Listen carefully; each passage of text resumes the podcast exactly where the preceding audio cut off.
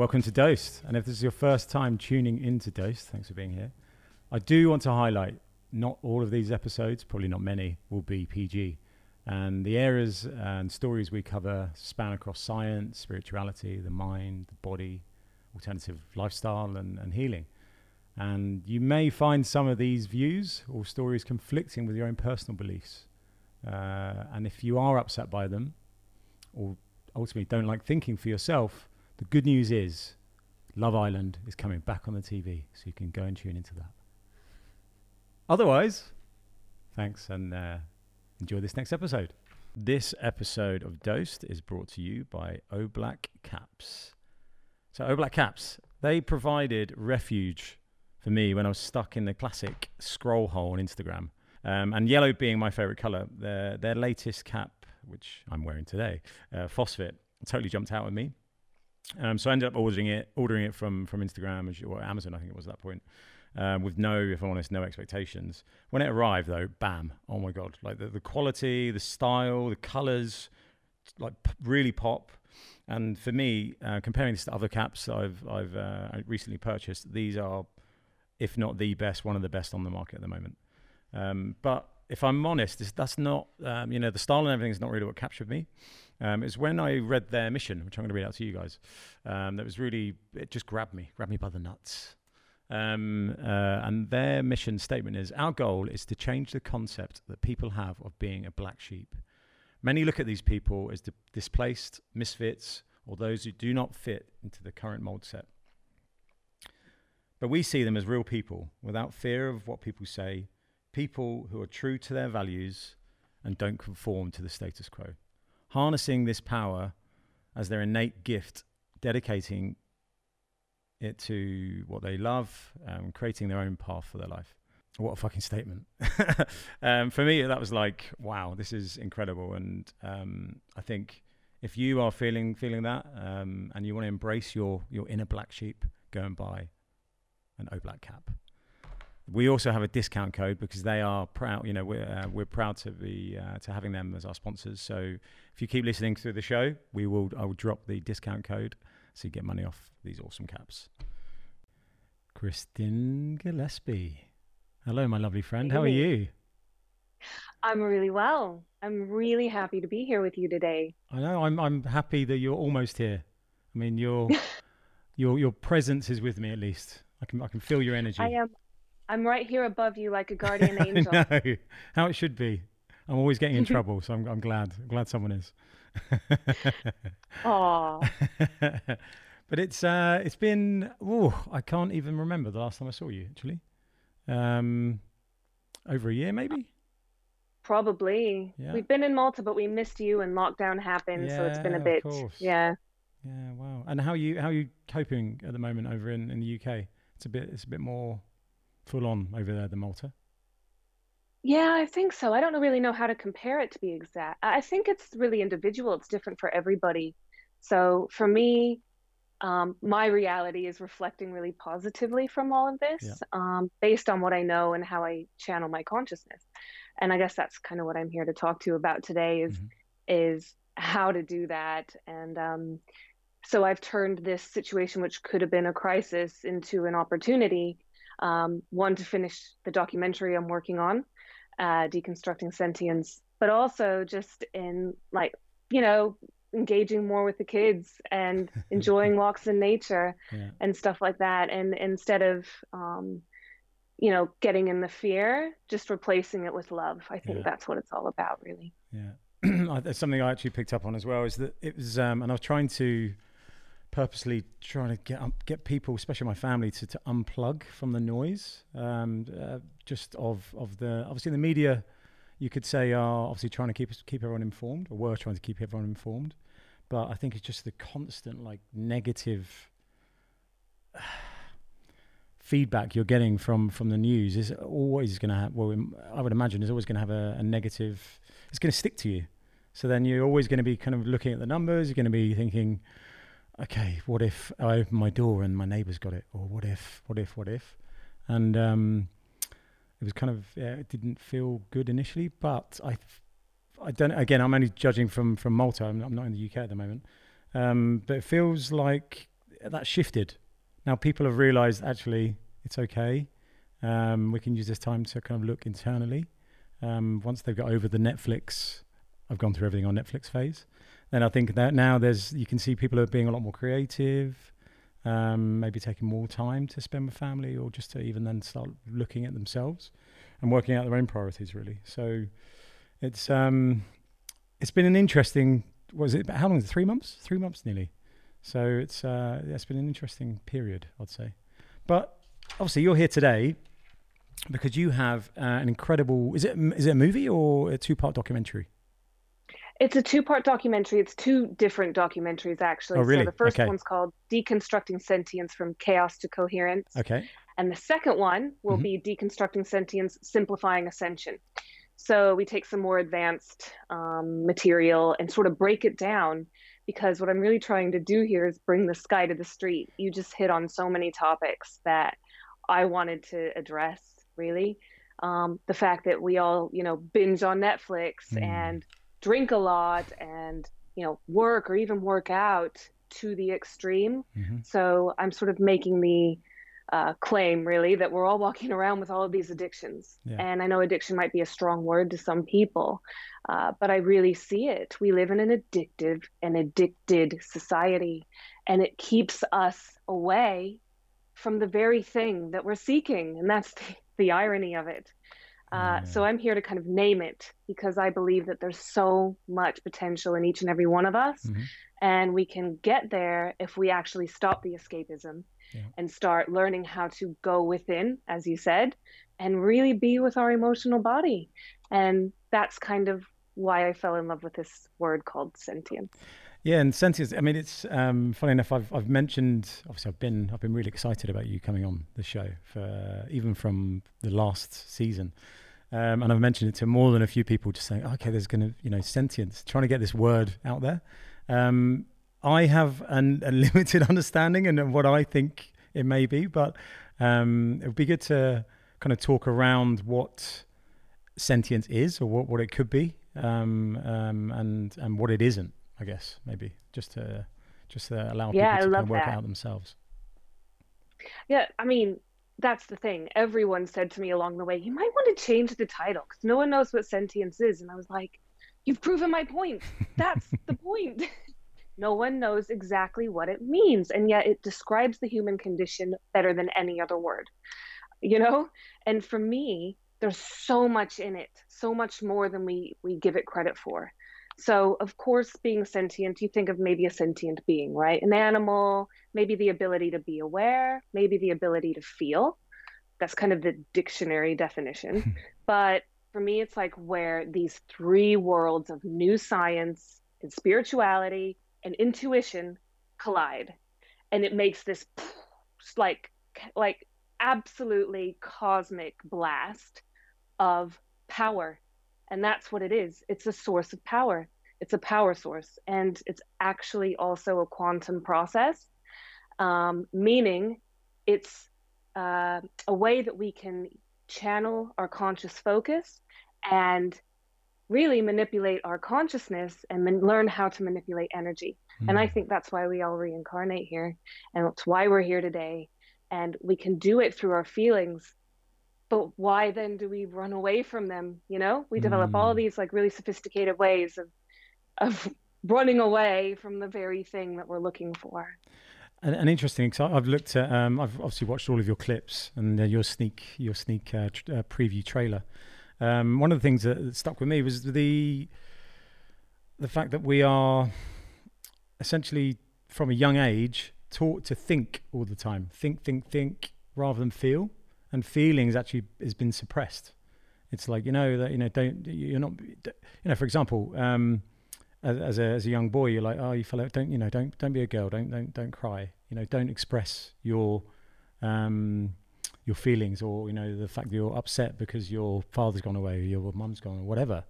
Um, so it's it's quite interesting really because that side, the the kind of feeling side, it's something that um is I've always stuck to anyway, and I've always reson- has always resonated with me some for some reason, um, and I've been lucky enough to kind of keep that. Um, but I can see how um, modern society. Maybe that is improving, but that that side of things, feeling, has always been um, thrown out really, and and we're we're kind of taught at schools, university, everything to uh, analyze, think, you know. But surely that, uh, what do you think with in terms of the balance of that um, in modern society?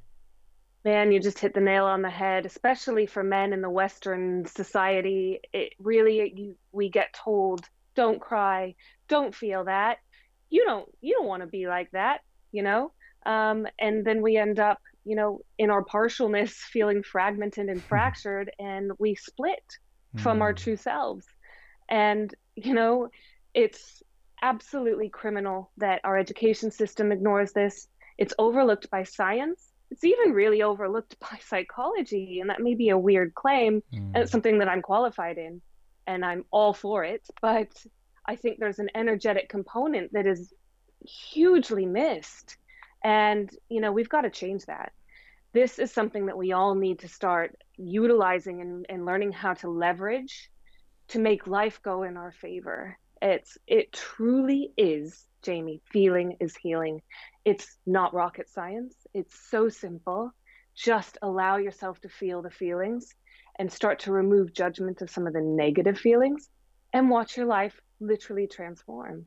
Mm-hmm. Um, I think that you're right as well about the mind. We absolutely live in a, a mind based consciousness.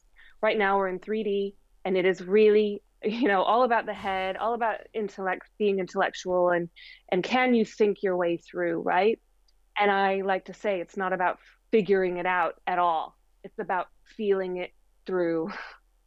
so I just want to change all of that so that we can literally right size um, our perspective because I think it's actually been inverted or at least completely and utterly misunderstood. Mm.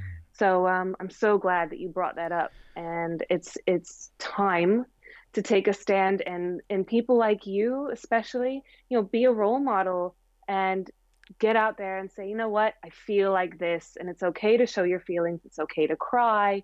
It's okay um, to be an emotional being and embrace that aspect of being human. That's what we're here for. Mm. But we are in a shift. So you see all of our stuff coming up, and it feels really difficult to deal with sometimes because I do think that we're moving towards more of a heart based uh, consciousness, mm-hmm. which is actually a non polarity organ, right? So that's where you get your unity consciousness. We are all one, bliss brain, right? Anandamide going on, beautiful, beautiful. But right now, we still we still really are predominantly in the polarity based organ of the mind, which says black, white, good, bad, um, you know, depressed, happy, it's whatever. More binary. And it's like the binary. It's shifting from a binary kind of um, system. So it's and it's quite interesting going back on your previous point around um, we kind of judged, uh, and I, I, I, have actually seen a shift in this uh, in in the workplace um, where I've been where I've been lucky enough to work in the last couple of years, is that um, intelligence is always kind of focus. Uh, the, the measure was always your IQ. Okay, what's their IQ? What's this? Where what I've I've slowly seen stuff coming into to the workplace or, or just be spoken about a lot more is emotional intelligence, EQ, and um, hopefully there is something in that which links to links to this because I think um, you can be and, and, typically you know so I've I've worked with software engineers previously so they are extremely smart individuals. Don't get me wrong um, on paper. However, if you put them into a room, um, with people from different backgrounds, totally diverse, whether that be industry, race, creed, whatever, they would struggle. Eight times out of ten, I'd say they'd struggle because they don't know how to interact effectively. Now, surely that's where it comes down to the okay. So, what would you say is more more powerful? And the emotional intelligence was someone that can read a room, understand that one person is is maybe a bit more um, overconfident, let's say. Um, so they're going to continue. They're going to talk for the room, um, and then and then that means others that are more introverted they're going to be left in the corner. So to be able to then pick them and pull them out and give them a, a voice as well, surely that proves that emotional intelligence is more important than, than IQ. Hundred percent, man. You just like nailed it again. For me, Emotional Promise this wasn't scripted. yeah, no, right? Emotional intelligence, blah, blah, blah, mouthful. It's the name of the game. And uh, I call it sentient intelligence, mm-hmm. right? Because I think sentience brings in another aspect. Yeah. It is not consciousness, but it, it helps bring that element in so that we can understand it more on a vibrational frequency sense. So we have like what's called a, an emotional or vibrational ladder, where I would put kind of hopelessness at the bottom and maybe like gratitude, compassion, acceptance, uh, unconditional love at the top. Mm-hmm. And we can move up the ladder based on what we're feeling. Mm-hmm. Um, and that is hard IQ, right? That's feeling it mm. through, not figuring it out. And I think that is so much more important and is starting to become hell of a lot more important and will be more and more and more as the years tick on mm. because that's what we're moving into. Mm. And we're being called, each and every one of us, to shift from the head to the heart. Yeah. So for people that this you know this may be a bit scary talking about these kind of things um, or a bit alien let's say. So so if we can if you don't mind explaining some of the things like consciousness for example. So can you can you explain what consciousness is in, in layman's terms if possible or um, at least yeah, how you sure. know consciousness to me is the ability to be aware. It's awareness essentially. And when you bring it in to the feeling world mm-hmm. into the realm of emotions, you see that you cannot feel without being aware that you're having a feeling. So consciousness is kind of like the fabric of our universe. You can think of it as I like to think of it as sacred geometry mm-hmm. that you can't see, but you can feel and you can pick up on and you can detect. And um, in that way, right, we've relied on our five senses, our traditional, conventional five senses. So we, we're programmed you know, from a very young age. If I can't see it and I can't measure it with a stick, then it must not be real. Mm. Well, guess what? There are six senses and seven senses, and I would say infinite amount of senses, but actually, emotion is a sense, and it was the first sense.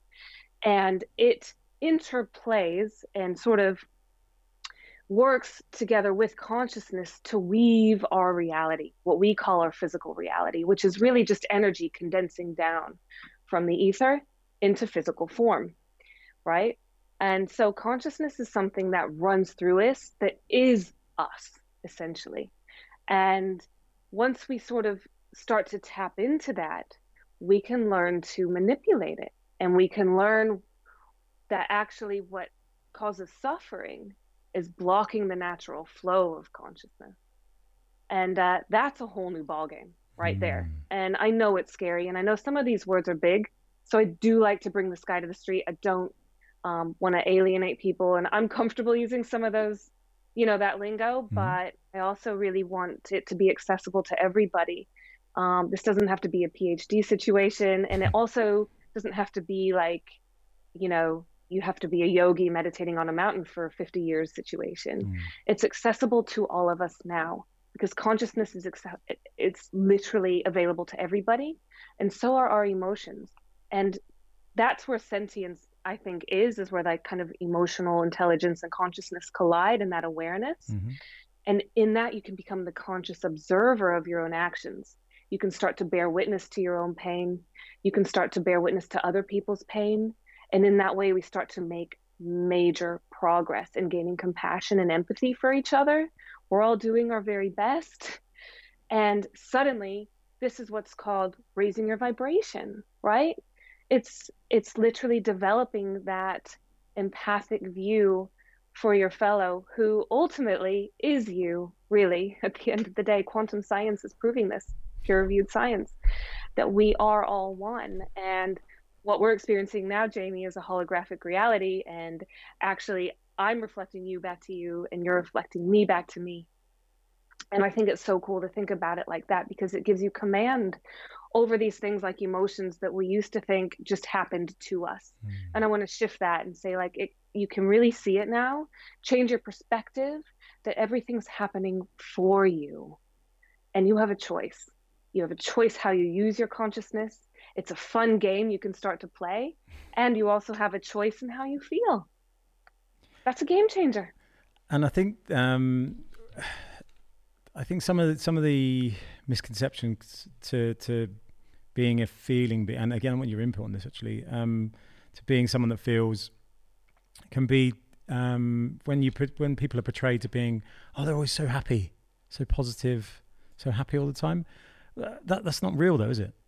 Um, you know, if you see someone that is happy all the time, does that if you see someone, for example, do do you typically you would think they're hiding something or or they're not willing to show, or maybe they're not aware that showing a side of pain or fear is is uh, is not allowed, or, or is that something you've seen um, previously? Oh my your... gosh, over and over again in what I do because I'm I'm a well, I studied as an art psychotherapist, um, but I really see it. Really, it's evolved into more energy healing because everything is energy. Mm. Emotion is energy. It's energy in motion, mm-hmm. and I see it all the time.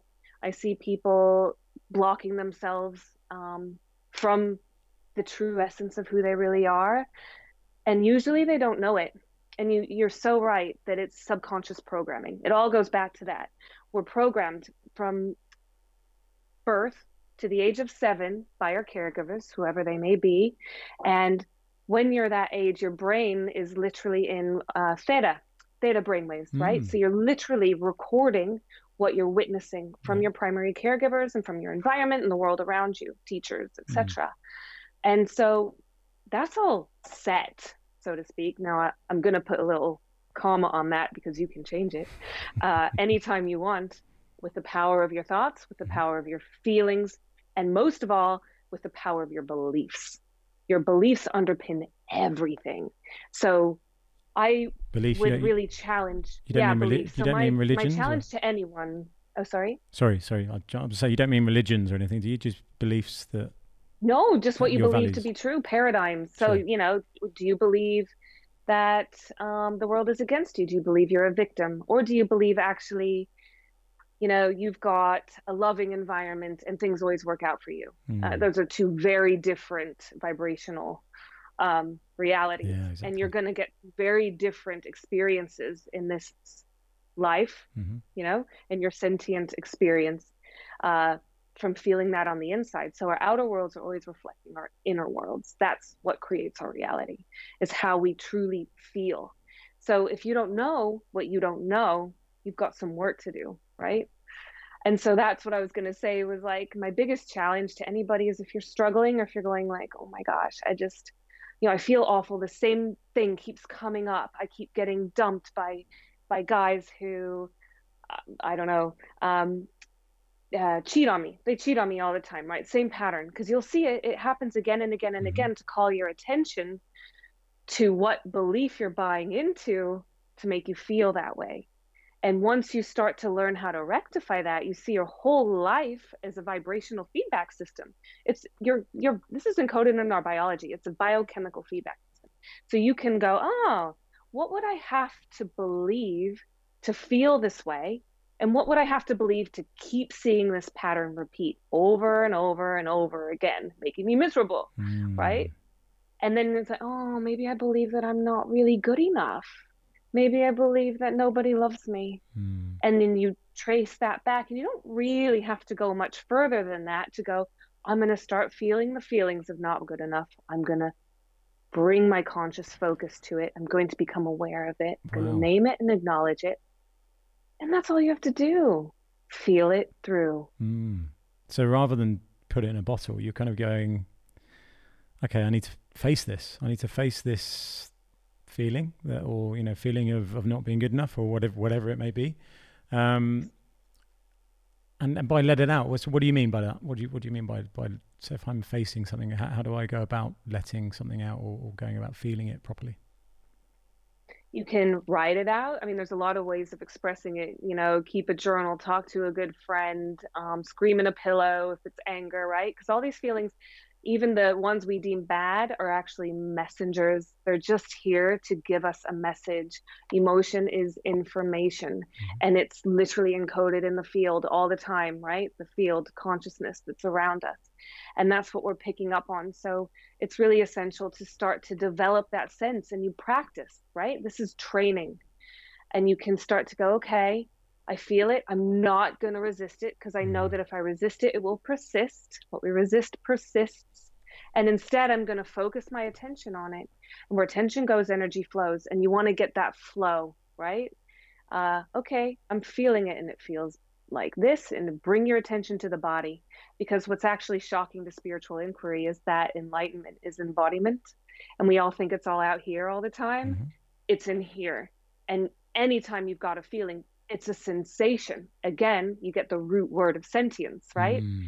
So you want to pay attention to those sensations in the body because they will be literally metabolizing your emotion. Isn't that cool? Mm. There's just so much to. I don't even know where to start with it. Is the thing. So, like, I guess you. Um, one of the things I mention to people as well is, is, saying about the your gut instinct. Your gut instinct's there. You know, when so many people say, "Oh, I had that. I should have gone with my instinct." Um, yeah, but yet no one, well, not no one, but you know, there are a section of people that just don't ever do that. Why do you think that is?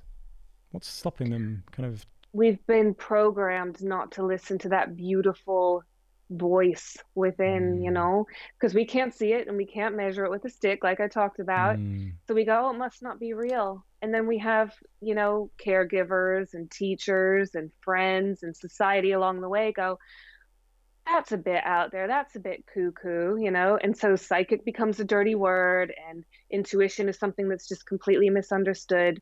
And it's a built in resource mm. designed for us to guide us through this life, which is hard enough as it is. Mm. And this is why we all get lost, or, or most of us, myself included. Mm.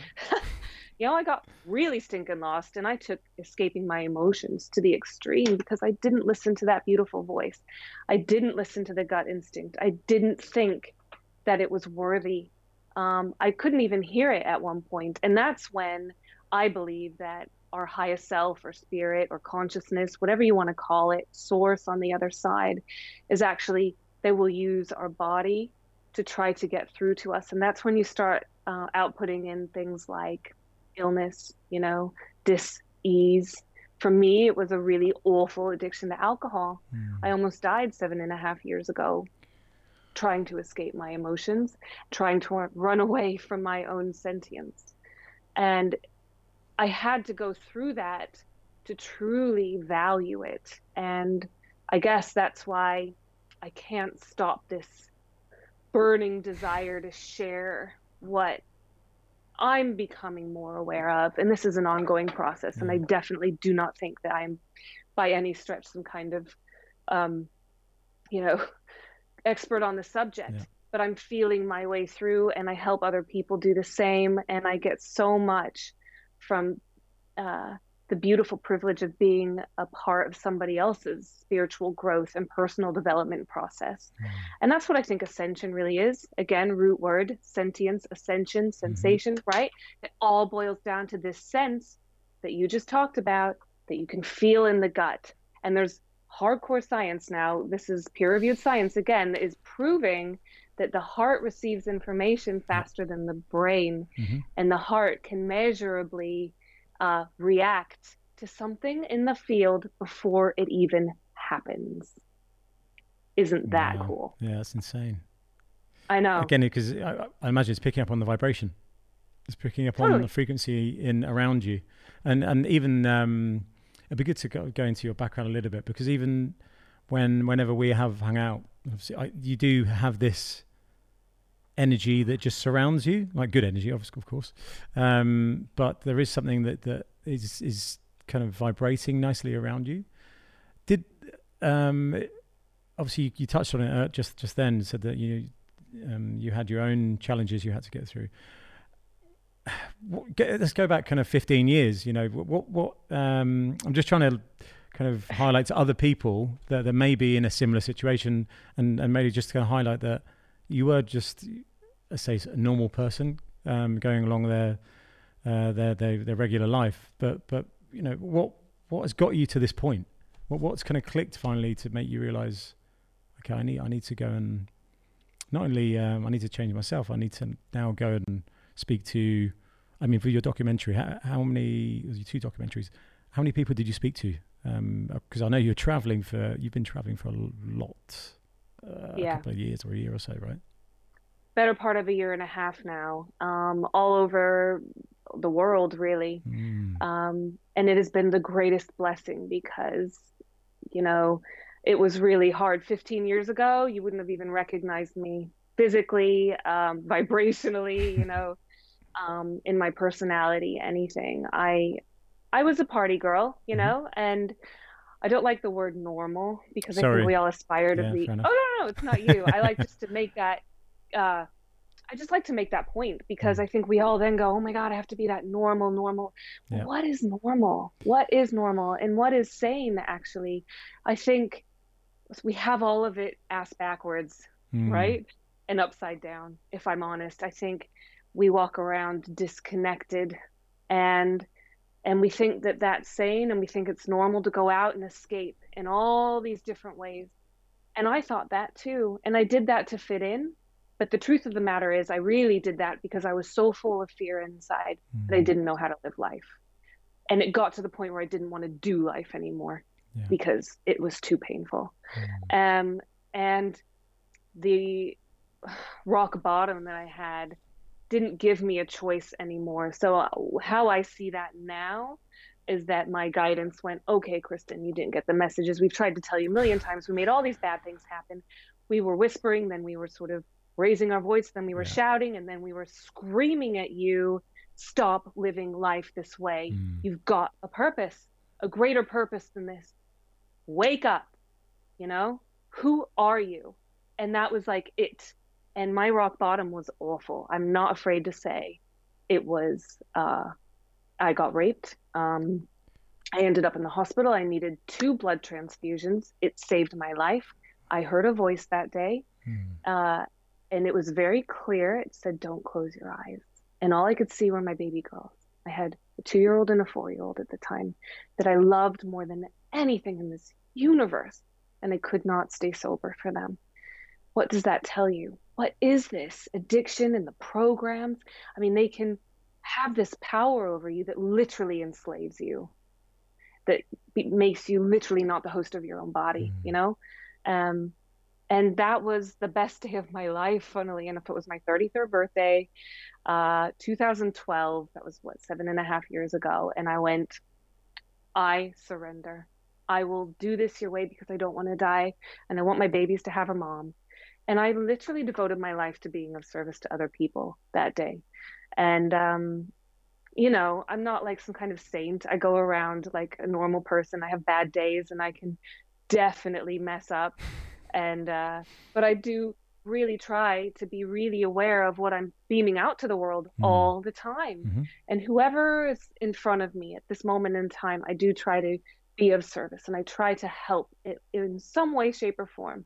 Is it just by giving them a compliment? Is it by smiling? Is it by actually reaching out more and saying, "Are are you okay? You don't Mm. seem okay," or whatever? And that's grown and sort of uh, morphed over the years. Mhm. And now, like in the in the manifestation of these two films, it's sort of gained a different um, a different, I guess, look, if you will, but it's the same thing. Mhm. And to me, that's really where it all starts is um, in that place of, I've been there too, you know, and in that place, you can help someone else. And I think this, again, this peer reviewed science, there's a lot of studies that are now really proving that um, if you've had that same wound and you reach out to someone and help them in that signature, Mhm. right? In the same, like, okay, you've had cancer too, right? For instance, Yeah. um, using that as an example, and and I survived it. Let me reach out and speak to you, and we can just connect. And something magical happens in that connection, especially if it's in a small group or a large group, but Mhm. it doesn't have to necessarily be large. That studies are showing if you actually set an intention to heal someone else who has the same Really? affliction that you have, the healing comes back to you. Wow, that's so interesting. Yeah, it's amazing. It's a, an absolutely groundbreaking scientific discovery that we're not using to our advantage at all, you know? And I know everyone wants to go out and have fun and stuff like that, but I think our definition of fun needs to be redefined. I also think our definition of, um, emotion needs to be re- redefined, and I most certainly think we need to deconstruct sentience. wow. so essentially, it sounds like you've um, obviously knowing a bit about you, you've, you, you took yourself through. Um, you become a counselor. You're helping a number of people, but by doing these films, it seems that you've now kind of you're going to help more. You know, help more people. You've realised that okay, helping one or two people is is, is great. Uh, it's actually it's giving yourself what you know to these individuals that really need your help. But I guess by by creating these two films now, now hopefully everyone will have access to a bit of you, a bit of your learning, and and and and take something from it. I mean, what what are you hoping?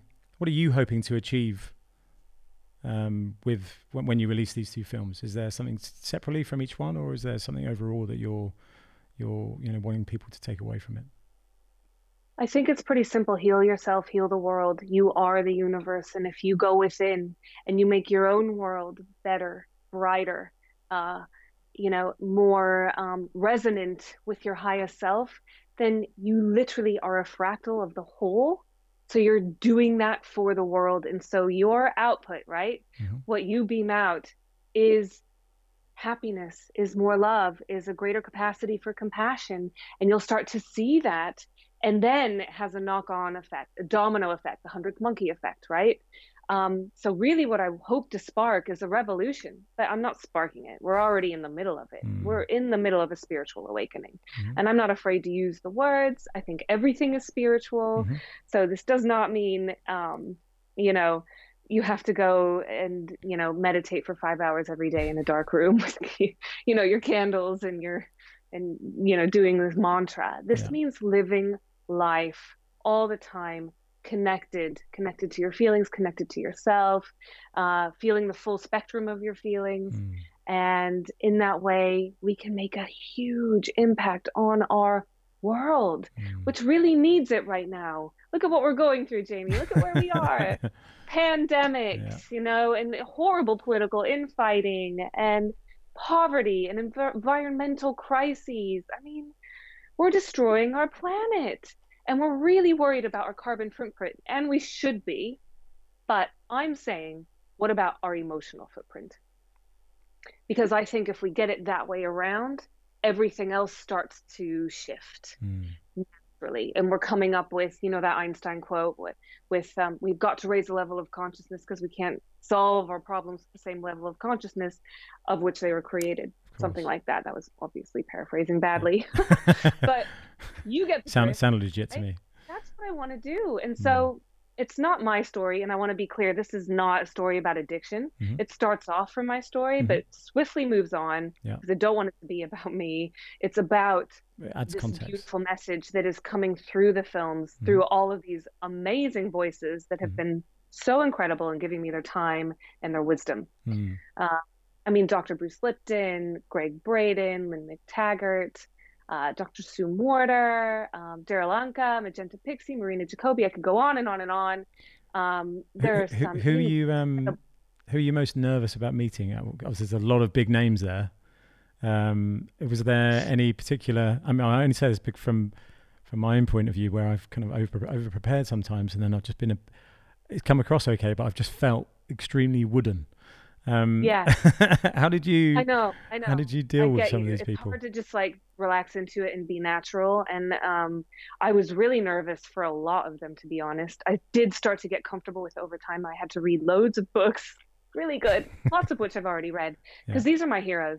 Yeah. I gave up television seven years ago. Okay. Right? Because I saw it for the fear porn that it was. Yeah. I mean, I used to be a reporter in the news media. I used to work at MSNBC. Wow. and uh, so I shifted completely to be a, a, part of the solution, not a part of the problem. And that's wow. part of my message. Um, but I was most nervous to meet, I think Dr. Antonio Damasio is quite nervous to meet because he understands consciousness from a neuro- neurologist perspective. Oh, wow. Okay. And yeah, that was like, oh my gosh, it's just it goes really deep, and I love geeking out on the science, but I'm not a scientist, yeah, you know. Okay. So um, he can um, challenge so that you. Was, that was a challenge, and yeah. the other one was Dr. Bruce Lipton because of the circumstances. It was the fires in California. Oh, um, wow. and I was flying over some of these.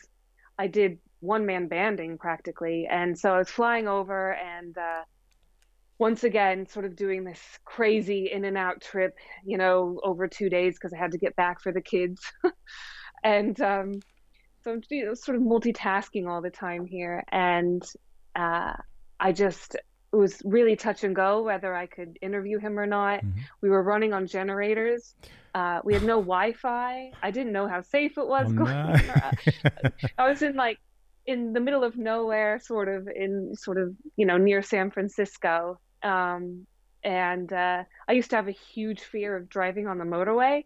So to rent a car and drive like on the you know motorway around San Francisco on my own, and um, all of this is about feeling the fear and doing it anyway. Yeah. So this whole process has been one massive learning curve of like oh my god i'm not good enough oh my god who do i think i am oh my god i have no idea what i'm doing yeah. you know to getting you. there sitting down and doing it and then going, oh my God, I just did it. Mm. I just hmm. interviewed Bruce Lipton. He's one of the most amazing voices in pioneer. He's a pioneer of consciousness, mm. you know, hmm. in the world. And I just can't believe I was that opposite, you know, this man. Yeah. Um, so it's been a huge blessing, but also really stinking scary. mm. but like I said, it's it's pushing yourself to that, getting out of your comfort zone um, because we are extremely versatile and adaptable um, as as as a human race, as a race. Um, so I think that's the um, it goes back leads back to your your point really about feeling. It feels good to feel scared, but then just jump on it anyway, and then and then you'll you'll get through it. You know, you're not going to. Typically, you'll come out the other end. Um, oh my uh, God! Jamie, that's the expansion of consciousness right there. That is it. Conscious, what we have not made conscious feels scary because it's uncertain and you have to take a risk mm. because you don't get the luxury of knowing the outcome. Yeah. But that's why we came here. It's essentially a great big, I think, experience machine or ascension machine, if you will, where we get to learn and grow from this ability mm-hmm. to become more and more aware of what we're feeling and who we are. And I think we're really being called, like I said earlier, to step up and understand ourselves a little bit more mm-hmm. as multidimensional beings. Mm-hmm. And I know, again, that might be sort of weird and frightening to some people, but I think that all that means really is embracing these other senses mm-hmm. and learning how to use the exquisite resource of sentience to optimize our life to thrive, to start to heal our traumas. We can move into a world right now where our traumas literally start to decrease in percentage generation after generation after generation because all of this is energetic. So we're all carrying through ancestral patterns and programming in our DNA mm-hmm. from literally 15 generations ago. Wow. but if you heal it, it stops here. And not only that, it has a knock-on effect because there's this thing called emotional contagion. Okay. And it's like our vibration is contagious. You've heard of the law of attraction, right? Yes. Yeah. Well, it doesn't mean think of a, a Lamborghini and it appears in your driveway, obviously. a little bit more complicated than that. Uh, it has to do with what we're actually feeling in our hearts and how that is reflected all the time in our external world. Mm-hmm. Um, and once we really get down into that understanding and start pumping that muscle, right? We start to understand that we can shift things and work them in our favor and think instead of the Lamborghini, maybe I invite people to think, what feeling is that Lamborghini going to give me? Because that's what you're really after. Yeah. It's not the material, of course. No. And we've been indoctrinated by this reductionist, materialist, uh, view, and it's all steeped in a story that is completely false. Mm. Uh, we believe we buy into this Darwinian theory of evolution that we're meat sacks and we don't matter, and it was just an accident that we like somehow mutated into this thing called a human. And not only that, that it's competition, not cooperation, that makes the world go round. Well, guess what? That's again ass backwards and upside down. And we've got to get it in the right order if we're ever to evolve and save our planet. Mm. So I guess I started feeling brave about a year and a half ago, like you did recently. and I'm so proud of what you're doing. I think it's so awesome. And um, really step up and go, hang on, I have a voice, I have a message, and I want to say it. You know, you are a hugely powerful soul, a, a human being with infinite power and potential. Don't limit yourself from the self limiting beliefs. Don't limit yourself from you know, believing you're a victim and all these insecurities that might rule your life, start to bring your conscious awareness to it. Your consciousness never brings anything to your attention that you're not ready for. And that's why it expands slowly. And so I trust in the natural intelligence of the universe that this is all expanding mm-hmm. in uh, the time that it's supposed to. Um, but I also think that it's up to each and every one of us to help each other along yeah. Um, and the more we do that, the quicker that we make our way or find our way to that beautiful uh, world that I talked about where unity consciousness reigns and we see the end of polarity because duality as we know it is literally splitting apart. Mm-hmm. We are moving towards a non dualistic society. And that is so exciting. But as that happens, it feels really shit because you get all of your crap emotions that you haven't dealt with yet coming up. And you also, as you become more aware, start to tap into the feelings of the collective. So then you have to go, is this mine? Is this even mine? I don't know. so that's when it, you know, yeah. can become really kind of interesting. But if you get good at just staying with the feeling, you start to flourish instead of drown in these um, times of change. You know, that we're experiencing um, lower magnetic fields on the Earth than, than we have in the past 200 years. And in periods of low magnetic fields, um, humans typically start wars if you look at the history. Really? Um, oh my God. It's a that. period of extreme chaos and division and violence because in low magnetic fields, it magnifies everything. Um, but oh, actually, those with heart brain coherence who align their heart with their brain, with their gut. Let's not forget the gut processing center. That's what alignment really is. When you use your breath and you do the inner work and you start to acknowledge your feelings, those with heart brain coherence start to flourish. So that's why I started this interview by saying, you know, I'm actually experiencing flourishing and an abundance of creativity during this time of chaos mm. because I continue to do the work and it is an ongoing process. We're continuously deconstructing our programs, fears, all these uh, conditions put on us by not only society today, but millennia of society, the Darwinian theory that I talked about, um, and also Newtonian physics, right? We could get into this whole conversation about quantum bylaw, and that's a whole nother thing. Yeah, wow. But are truly creating, co creating our holographic universe. And I want to say that with the caveat that that does not mean it doesn't matter and that it's a game. That means that it is you who instills the meaning in this life. And we've been taught by video games and violent movies and everything to devalue life. And it's time to shift that to say, do you know what? This is a precious gift and I'm going to embrace it. And I'm going to start today. So, pack- packaging this, let's say if I've got an, um, I'm going to use the name Dave. Sorry, just because it's just a very common name. Um, just say Dave down the pub, or, or my neighbour Dave. Um, very traditional man. What can um, someone like myself or, or anyone that's listening, what, what can they do to to help themselves, help themselves to start start shifting um, to this more aligned um, uh, mind, heart, and, and gut, uh, as well as then having an, uh, an impact or, or just nudging these other people along. You do that without you even knowing it. You do that by getting in heart brain coherence yourself. And that's, again, peer reviewed science. You walk into a room, if you're in a high vibration, you affect everyone else in that room. You literally lift their vibration. Really? So, this is easy to see when you look like you walk into a room where a couple's been fighting and you're like, You've heard the expression like, "Oh, I could cut the air with a knife," right? Mm. That exists, and we acknowledge it, right? But we then don't follow through with realizing that that's working for us all the time, whether we know it or not. Mm. So, the best way you can help Dave down at the pub is to help yourself. And then you're an agent of emotional contagion. You are an infectious um, little agent of change.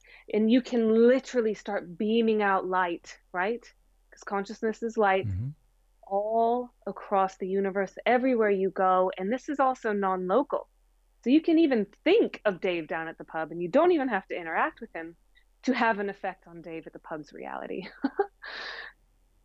wow. I used to wonder how I could affect someone at the other end of the world and I and it took me this whole journey to realize it's by affecting myself because that all is a reflection of me um, and that's that's where the real change is is that also linked to then quantum entanglement?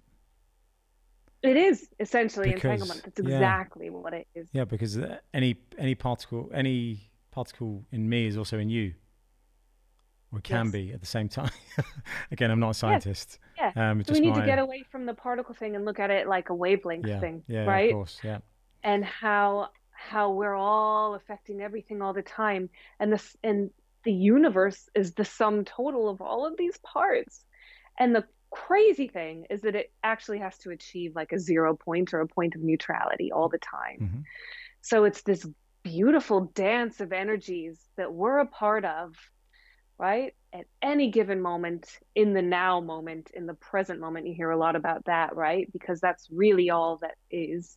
Um, and, you know, time is just kind of separating ourselves in um, individual experiences, mm-hmm. space, time, and duality. But all that is shifting. And it's, um, I think it's really, really important for all of us to take all of those concepts and then ground them and go, well, how can I actually implement this in my life today? So your question was super important because, you know, then maybe you can consciously go to Dave at the pub uh, and go, oh, I want to make an impact on Dave's life. I know Dave's been having a hard time because Dave's getting a divorce. I'm going to ask Dave about himself. I'm going to reach out in that signature where I know because I've been hurt in that same signature and say, guess what? I had a divorce too and it sucked. Hmm. and I and I'm connecting then with Dave from the heart and the heart leaps across the fence. Hmm. Miracles happen uh, and it really does start with us, you know? And again, I'm not asking anyone to go out and be a saint. No, we, we came here to live this life. We came here to have these relationships. We came here to learn and grow, and relationship is the best way we know how to do that. Mm-hmm. I mean, we're always in relationship with everything, but everything ultimately is a mirror reflecting back your vibration. Yeah. So think about it like that because anytime you call someone, uh, something bad, right? Oh, you're so selfish. I would point the finger back at yourself mm. and go, okay, where am I being selfish? But even more so, where did I learn that being selfish was bad? Right? So I actually see selfish as a good thing. Yeah, of course. And a, a lot of my journey was about redefining all of these words. Yeah, wow. we need to, to be, we need to fill up our own cups mm. before we can give it to another. That's, and, that's uh, really interesting. Yeah, because the yeah. um, where we've on one of the previous episodes we've we spoke about um, mind body mind body syndrome, where typically you have um, uh, now it's not exclusively for these types of individ- individuals, but um, it's it's uh, I'd say a larger portion of people suffer that um, from mind body syndrome when they are giving. They're constantly giving and it means that they're not having time or not being selfish enough with what they're giving because everyone needs to, you need to give to yourself to be able to then give to others um, yes. one thing I've always said to to in all of my relationships to be honest is like you need to you need to love yourself I need to love you need to love yourself before you can love anyone else. And I think that's um it's something that is, that for me will always ring true. Um, not just in me from myself but anyone that I speak to I would say you know you need to put yourself first um, because no one else will. I mean Oh my God, I'm a huge advocate of that, and it's it's also misunderstood hugely in our society. It's also the paradox, right? Because we've been talking about giving, giving, giving to heal yourself, mm. but actually you want to be giving to yourself. so I think it's again that's a constant dance, and you you need to learn how to live in this uh, world of polarities and find your way through. And I talk about the PowerPoint of paradox, where you can hold both polarities at the same time. So you can give when you need to, and then save for yourself when you need to. And somehow, some way, you reach that zero point, that neutrality when you start to learn how to do that. Again, this is practice and training. I also want to point out that when you put a lid on, say, anger, which is at like sort of a lower end of the spectrum here, you also put a lid at the other end of the continuum up here, which might be something like passion, right? Wow. And so anytime you're cutting off one ebb of the vibrational ladder or the vibrational pie chart, you're cutting off the other ebb too. And this is where you get mm. anxiety, depression, flip sides of the same coin that we see manifest everywhere in our society today. I mean, mental health is at an all time high. We are experiencing a mental health crisis. This is a global emotional emergency. That's why we're seeing it out picturing in pandemics and extreme division in environmental crises like we've never seen before. Mm. And so when we go in and do that work and start to reclaim fragmented aspects of self and start to learn to love ourselves, we then become capable to sometimes, when we know that we have it, give it out to others and then we also know that we can ask others for help when we need it too. I think also it's it's something that I've been observing. I think coming to a new country, obviously I've been here for a while now, nearly four years, um, but leaving a big place like London, coming to Malta, which is obviously one tenth the size of London, it's it's it's quite you end up being more observant because you have to be because you don't have um, a big group of friends like like before but um, also then um, and I think this is one thing and we'll be, uh, this is just my view be good to get your your input on this um, and and this isn't just aimed at men either but one thing I found is that I was observing more even if I was in a uh, in a bar or in a, in a restaurant or a coffee shop say with with kind of four or five other people that I may you know I know I'm an acquaintance of but then I'd always be aware if, say, there is a, a new person that's come to, to a group or a new person in the room, and just kind of try and very subtly open open that um, that group or open that, giving them a segue in in because I think. Um, I don't know whether people do it through fear, but you can always see that people just you have cliques that form quite easily um, and uh, I wonder if by being aware that there is a clique and trying to open it, that that is a is a an easier or you know one of the first couple of steps you can do to help other people. It so is, and I've always loved that about you. I've noticed that you've done that loads of times in the past. Being out with you, you're always going ah, and you're bringing in the stragglers, right? and that's definitely what we need to be doing a lot more of is becoming a little bit more aware of our environment, using that intuition and going, oh my gosh, Susie over there in the corner looks not so happy. Maybe I'm going to go and introduce myself or, you know, carry on the conversation or maybe just ask her how she is, you mm-hmm. know?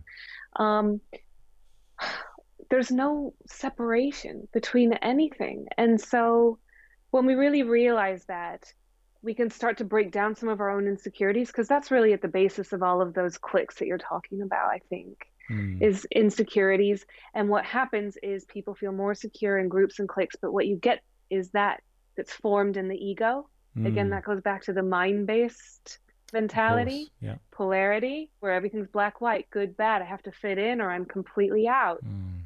well we we live in the gray and and when we make this journey and start to go okay actually it's not so black and white. Maybe I'm a little bit more like Susie in the corner than I thought I was. Maybe my ego doesn't have to take over and and tell me I need to be part of the group. Maybe I can separate and go be that agent of change and bring her in, mm-hmm. you know. Um, so I think definitely I love that you just said that. Ego. So this ego. Is, this is an interesting one, ego. Um, how how can you identify that ego is making make is calling the shots, and and how can you overcome or at least try and start? I don't know, smash it apart sounds terrible, but just just um, dissecting it a little bit, just to to know that it's not in control. What what can you do to do that? I would say if you're defensive about something, ego's involved. If you're judging, ego's involved. Simple. Wow. Okay. Um, yeah, I I think ego stands for edge God out, and I use God in a very universal sense. Source, goddess. okay. um, you know, universal intelligence. Um, but yeah, I think that it also is misunderstood and gets a bad rap because if we're running completely on ego, which is on overdrive because we're feeling so horribly insecure, really, which is why the ego has to rise up and protect us no matter what. That's the ego's job. It's uh, it's a firewall, right? And it will shut the gate to anything that will give you pain or cause you pain. That's what it's designed to do. It got us through those childhood years where we were in training, gamma, remember, gamma yeah. rays, um, and recording all of this behavior and trying to survive and fit in, right? Because we didn't have the luxury of our adulthood and our our full independence, if you will, um, and maturity to protect us or to do otherwise. And nobody teaches us this. Mm. Nobody teaches us, and I think that is absolutely criminal. Um, that these concepts should be the very concepts that we start out at it's in schools mm. you know we need to know what the ego is and when it is getting on overdrive so that they can catch it and then go into the insecurity feel it through identify the source you know get help if they need to in expressing it and allow the conscious flow to completion but we don't. And we get stuck in the mind and trapped in the ego, and it goes round and round again, and it protects all these personalities that aren't even us. And I think that's frightening because that's how we're manipulated. That's how we're controlled. Mm. Because we're running 95% of the time, Bruce Lipton said, on subconscious programming. And so the ego comes out and, and goes, no, you know, I'm not going to let anything else in. And that, that prevents us then from true intimacy into me see? And that actually ultimately prevents us from having true authentic connections and prevents us from happiness. That's why we're all searching for it. We don't know where it is. Well it's right here. Been here all along. Mm. um, but what i will say is that the ego needs to be right sized so it's not about getting rid of the ego. So just like a bad feeling same process. You want to bring it into the wholeness of who you are. Because once you're operating as a whole and full spectrum and you go okay ego thank you very much. I know i need you to have this individuated experience. I know i need you to sometimes protect me and show me when things are coming up that might hurt me right? Um, but we don't need the default um, mode network in the brain going off all the time putting us in fight or flight you know triggering a very overactive ego uh, when we're not actually in a world where like tigers are attacking us anymore, you know, or you know, and so so it's being activated by things like what grandma said 20 years ago. and we're still holding on to it. Mm. Do you know hmm. what I mean? So we've got to get it in check. Yeah. So it is not about casting it out. Ego is bad. It's about right sizing it and bringing it in the full spectrum of who you are. Yeah. Then it will start to um, operate and express in a positive polarization rather than a negative, right? If it's separate from you and rejected and operating from programs, it's going to operate against you because guess what? It's expressing negatively. But as soon as you bring it in, acknowledge it, because your awareness is love. We are made of pure love. That loving awareness is what dissolves the overactive ego, just like it dissolves uh, resentment, mm. right? And then it can start to operate for us because we don't want to go out in this world with no ego, right? And we don't want to go out in this world with no anger either mm. or no fear. fear protects us from getting hit by a bus. Yeah. Fear protects us from getting in a bad relationship. Yeah. Like the last one. Fear we're growing through these things, but we need to learn how to be with them and see them as informants from the soul, hmm guidance systems that they rightfully are, and birthrights that we have that get all muddled in this mix of program. And that leaves us prey. And I want to go into this with you a little bit, Jamie, because I think that really does leave us vulnerable to manipulation by society, by others. Um, and also, then we start to project and blame ourselves, and it perpetuates this awful dysfunctional cycle that we see repeating in the world today on every level. hmm And we don't have to do that anymore. We can change it right now. How? So, yeah. Where do we start? So, where do we start? Well, I would say start feeling the fullness of your feelings. Don't be afraid of it anymore. Yeah. Uh, really start going, okay, what is it that I'm angry about? What is it that I'm harboring resentments about? Who am I resentful of? Um, do I have envy? Do I have jealousy? These have all been associated with like the seven deadly sins. hmm So we think it's bad to have all these feelings. It's not. It's natural. It's part of the human condition. You know? So if we start to go, okay, I'm going to acknowledge it and I'm going to bring it into my awareness. I'm going to sit with it. I'm going to meditate on the feeling because that's another thing we do is we try to meditate out of it because you might be on a higher end of the spectrum, right? Uh, so not in the gutter like I was in alcoholism seven and a half years ago, wanting to die, not having a clue about feelings.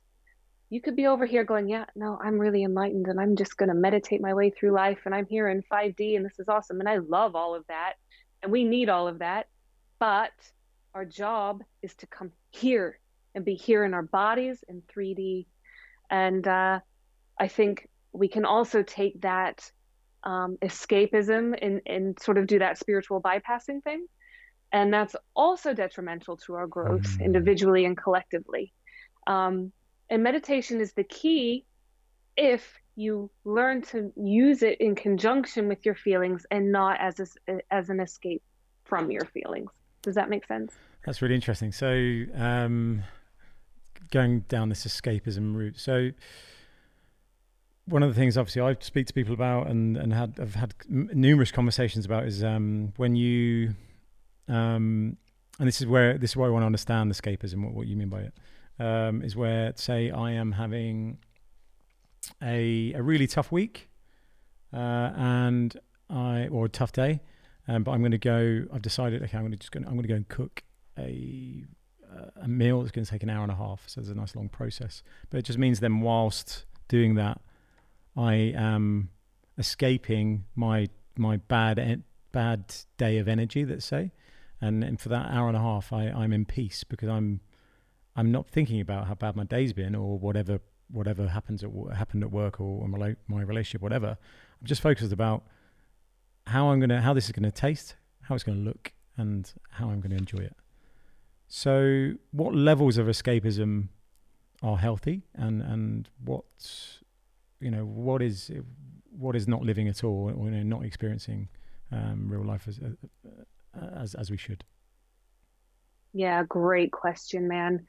Um, I would say what you just described for me there is mindfulness. So whether you know it or not, you're using that tool to to be aware of what you're doing in that moment, despite the bad day. You're cooking and you're thinking about the flavors and you're activating the senses, and you can shift it. That is healthy. I would definitely categorize that in the healthy department, Mhm. you know? But what is not healthy is that if you were to come home from a bad day and um, go, I'm really mad. I'm really, really mad. I don't want to feel mad. I'm going to deny the mad feeling. I'm going to deny the anger and I'm just going to sit here and drink beer or I'm going to binge watch on Netflix or I'm going to cook and I'm going to eat the whole flipping bowl of pasta for four in one setting. Mm, can happen. It does happen These are just some of the ways Yeah. that we do it. You know, I've done it, I've done it loads. Mm, Uh, I still do it sometimes in different ways, not in the form of alcohol, mhm. By the grace of God, you know, because I have a solution for that problem today. But, um, you know, I think it's about catching yourself. And this is where the phrase know thyself comes in, hmm where you start to go, okay, this is a healthy transition of emotion because I've had a bad day and I'm coming home. No one, I'm definitely not saying stay stuck in the bad emotion. Not at all. And that's the irony because as soon as you start to feel it, it shifts. It goes organically, Mm. naturally. So allow right? yourself to so be when angry. I'm talking, sorry. so basically, allow yourself to be angry at that time, and then and then it evap- and then it Yeah. disperses. Is that yes what you mean? definitely and get really um get really good at healthy expressions of anger you know okay some of the working out stuff is good but that can also be taken to an extreme like anything Mm. else i mean i went through a period where i was running like half marathons every day trying to run away from myself Yeah, wow. you know and it got to the point where i was screaming in the middle of london like in parks and stuff just because i had so much anger and this was all sort of culminating in the really awful years of what i would call acute alcoholism Mhm. um, where i just didn't know what to do with myself and i was like crawling out of my skin if i wasn't drinking but i know i shouldn't wow. and i was trying to, this and that and the other to stay sober and nothing was working Wow. and I just felt like life had defeated me and it was over and I was absolutely hopeless and helpless. Lowest ebb of the vibrational scale. Mm. Um, and that's where suicidal thoughts come in and that's where you give up on life, you know? Mm. And I did, but life wasn't ready to give up on me. Good. Um, and that I think is the thing is, you know, catching it before it gets that low. We don't have to suffer. That's one of my main messages. Mhm. uh, you know, and we definitely aren't alone. We all feel so lonely, especially in the Western world. We tend to to, to separate ourselves, and you know, obviously, lockdowns heightening that hugely. Mm. And um, but it's also an invitation. It's also an invitation to start to put some of what I'm saying into practice, because you know, this is something that we can all do right here, right now, and we can do it in our own ways. So you can make it your own as you learn and grow from it. Um, and your body will tell you because you've got to really learn to trust in your body and your emotions as that navigation system. It will tell you if you're taking it to the extreme the other way or not. And none of that is bad or good either. It's learning, and we're here to learn. And, you know, one of my biggest things is like all of my bad experiences and all of the people I've hated the most have been my greatest teachers. and I, I'm like huge on remaining teachable. And that takes a lot of humility. Yep. I don't know it all. I don't know anything actually. And in that way, we can still grow because this is a, a continuous process of expansion Mm. and a continuous process of getting to know ourselves on different levels, deeper and deeper. And we can't really make a mistake that way. We can't go off in the wrong direction. We're going to know about it and we'll rein it back in, right? And part of life is having that experience, and we have free will. We can make any choice we want to. But I guess what I'm trying to say is that you can make the choice to have a really positive life experience, or you can make the choice to have a really shit life experience. Our emotions and our sentience is the key to all of that. It can take us to heaven or it can take us to hell. Mm-hmm. Which way do you want to go? Yeah. Wow. I think the important thing as well is just to make sure you are living your life. I, I see my one concern or fear now is that, um, and you may you'll you'll be able to actually shed some light on this because you're you've got young. How how young are the girls? Well, they're almost 10 and 12. 10 Next and week is birthday week. Ooh. Wow. Yikes. I know. Time flies when you're having fun, let me tell you. so now, uh, obviously, I'm aware of things like TikTok, obviously Instagram. You know, you, the usual are out there, but with um, the likes of TikTok and now Instagram, and there's probably there will probably be an on, uh, a plethora of of um, platforms that are continually built to grab the attention through video, or you know, we're going to have um, virtual reality soon, which is going to really um, uh, what's the word I'm looking for? Uh, really going to engulf them um, in in experiences that aren't real. Is that a concern? Is is that is that a challenge um, on on the horizon to to to this sentient way of, of living? Yeah, I do think it is. I do think all those distractions and temptations are anti sentient, again, because they're taking us away from ourselves. Mm. And I'm glad you brought that up. You're asking so many awesome questions. You're doing a Just really good job. as well. no, really, because I know I, I, because I've done it so many times in the past year and a half, especially. Interviewing is hard. It's an art in itself. Um, oh, it's about conscious parenting. So when we talk about programs and when we become aware of the programs that we've been indoctrinated with, we can then start to look at our children and the children we have influence over if we don't have children. And this extends out to people who don't have children but might have other things that they are supposed to um, parent, if you will, projects, mm-hmm. pets, um, businesses, uh, initi- initiatives, you know, you name it. We're supposed to bring our conscious awareness to it. So, conscious parenting means okay, how about engaging more with my children and giving them my full attention? Because your undivided attention is invaluable. Mm. All of this consciousness stuff is really about focusing your attention. Um, so you know that makes means eye contact i bend down on their level i don't really have to bend down anymore but i used to you wouldn't believe when you see them next jamie oh, they're oh, really? like wow. getting so big um, but yeah oh, hopefully that will be sooner rather than later when we come yeah, visit you in malta exactly. um, but really it's about also you know taking the role of mother and seeing it differently my girls are aware of all of this stuff that I'm telling you today because I've raised them since the ages of two and four when I got sober, mm-hmm. like this. Um, and so they choose not to engage in TikTok.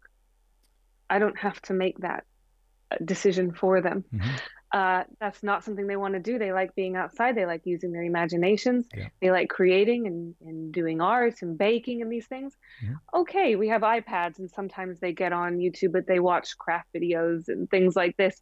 They're, look, I'm blessed with beautiful girls who are pretty good, but I also know that a lot of that is a byproduct of conscious parenting mm-hmm. that I've adopted and worked with. I'm definitely not perfect at it, far from it, but I am using in our daily lives. And it makes a huge impact on them. And also, you know, I've healed a lot of those un- unresolved traumas, those unprocessed emotions, and those unhealed wounds. And um, so the next generation is coming in with less of that. Um, of course, this is different per family because, you know, part of this is that ancestral programming that mm. I talked about that comes down your family line, which is just an energetic pattern. But as soon as we bring our conscious awareness to it, we can change it because that activates at the level of DNA. So our emotions and our sentience turns on and off genes, literally. Peer reviewed science. I mean, that to me is a game changer. There's mm. no alcoholic gene it's an activation of consciousness. Yeah, and, and it's the it's the environment, isn't it? The environment they're around. I, I remember.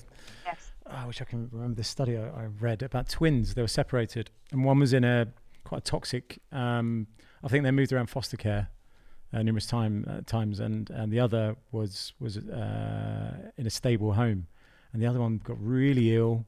Um, I think they had cancer and and and a number of um, diseases or illnesses but the other one was fine, and they're genetically the same, but it's just the environments and the the harmony around them, or, or lack of harmony, which which shows that the which which leads to what you were saying in the first place about the frequency or the um, the the vibrations around you can have that impact internally or, or other way around as well. So yeah, the field absolutely the field. Is affecting us and we are affecting the field every second of every day. Mm. And that's huge, right? So what I'd like to ask is like what are you feeding the field mm. right now? Because that's having an impact on your kids or your your partner or your parents or your coworkers, everybody. It is a, a ripple effect, you know? And um, yeah, I mean it's it's so true what you're talking about. And you see it a lot with um, studies like that that show children who've been neglected. Neglect is actually more da- damaging. Neglect is more damaging. I'm say it really clearly. Neglect is more jam- damaging than abuse, physical abuse, because you feel like you're worthless, you're nothing. Mm-hmm. And that's the lowest ebb right there. And there was a study done in the like 1920s at an orphanage in somewhere in Eastern Europe, I think it was, you know, where babies would get sick and die if they weren't touched and loved, right? Even though they were fed the same as other babies. So this is not rocket science. Us humans need connection and belonging more than we need water, practically. I mean, you know, I'm saying that sort of metaphorically, but you get my drift. Mm. We need it more than anything. And the one thing we cannot stand, and you said it earlier, is being left out yeah. you know so when somebody feels like they're not part of a group or not part of their family or they're the black sheep or you know not part of society not part of the community they don't belong that's when you start to see mental illness really manifest mm. um, and that's where the work is and we've got a lot of work to do um, mm. in building up our communities in reaching out from the heart and being role models uh, in our own authenticity, being not afraid to share our stories, um, and really also in understanding this concept of self regulation, which I think is really important. And it's like, oh my God, that sounds so boring. Shoot me now. I want to kind of glamorize all of this stuff because self regulation is really talking about the appropriate, accurate, vibrationally resonant management of your emotions. Um, and that is the gateway to higher levels of consciousness. So once we can do that, you take that feeling, you shift it, you're literally moving up the vibrational ladder. And when you do that, you're experiencing another dimension. And that's where you start to hear all this stuff about 3D, 4D, 5D ascension, 5D. buzzwords, right, mm. that, that um, are flying about right now. Um, and, and they're real because this is actually about attaining higher levels of energy, harnessing them, and using them to co create a more compassionate humanity.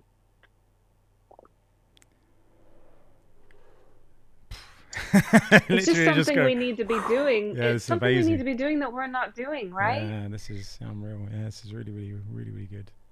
Um, so I want to talk a little bit about religion, if you don't mind. Just um, just something I, I watched this week, um, uh, and it kind of links to and. Uh, I'm going to use the Catholic Church because just because I was I was raised uh, as a Catholic and and uh, it's not picking that out um, specifically. It's just I just want to talk about religion, but let's just use that as an example. Um, and and uh, and it goes to the kind of the feelings and the connecting with other people. Um, and what I've been reading or watching about is, is about how sex is, um, you know, you, porn is prevalent, um, overly accessible, you could say, and it means then that people are gratifying themselves just just to do it because they're bored, because because you know they're they're feeling impulsive for that that minute or so, whatever. Um, and the church has always kind of said, or, or, or religion has always said, you know, no, you can't, you know, or, has kind of re- uh, suppressed the sexual side of, of being. Is that something, you know, is that linked? Is this kind of, uh, is kind of, could you say the sexual urges, uh, as opposed to, you know, if you go back to the Greek, the, the um, uh, ancient Egyptian times or the, even the Greek era, you know, there are. I'm not saying we should be doing orgies and stuff anyway, but you know, there were lots of. It was it was a lot more free and open spirited sex, um, where now it seems quite. Um, you know, if you see porn now, it's very like hard, There's no love to it. It's really like a transaction. Has has religion had an effect on that? Do you think, or is that just some another form of control that's allowing us or taking us off off the path to to feel how we should be? That's an interesting question. I'm glad you brought up religion and all of its manifestations. Like anything, we can take it and use it to our advantage, or we can take it and use it against ourselves. Mm-hmm. And we've fought wars over religions for millennia mm. because we all think that our perspective is right. And what I see is that everybody's perspective is right from their experience, mm. right? from their lens. Yeah. And so there's infinite truths. That's why we're all here to experience. So it's why I keep banging on about sort of compassion and empathy because I think we need to be a whole lot more accepting that there's more truths to be held than just ours. And maybe um, Bob over here is a Catholic and that works for him, mm-hmm. but Susie over here is, uh, you know, a Hindu and that's her thing. And then you have Joe, who's an atheist, agnostic, whatever, and he doesn't believe in anything. And we want to start to really encompass all of that is okay. We're here because we have different karma. We are here because we have different paths. We're here because we're different individuated experience having this um, holographic reality reflected back to us all the time so that we can grow. So when you re- resist anything, Catholic Church, it's going to persist and it's usually going to outpicture in some kind of distortion. So, Catholicism has obviously been in the press for a while now mm-hmm. because of all of the horrific things that are coming out um, about pedophilia and things like this. Mm-hmm. And that has to be named, like everything. Enlightenment means to be in knowledge of right? So we have to bring our awareness to all the atrocities that are happening in the world. Mm-hmm. We cannot be an ostrich and put our head in the sand yeah. anymore.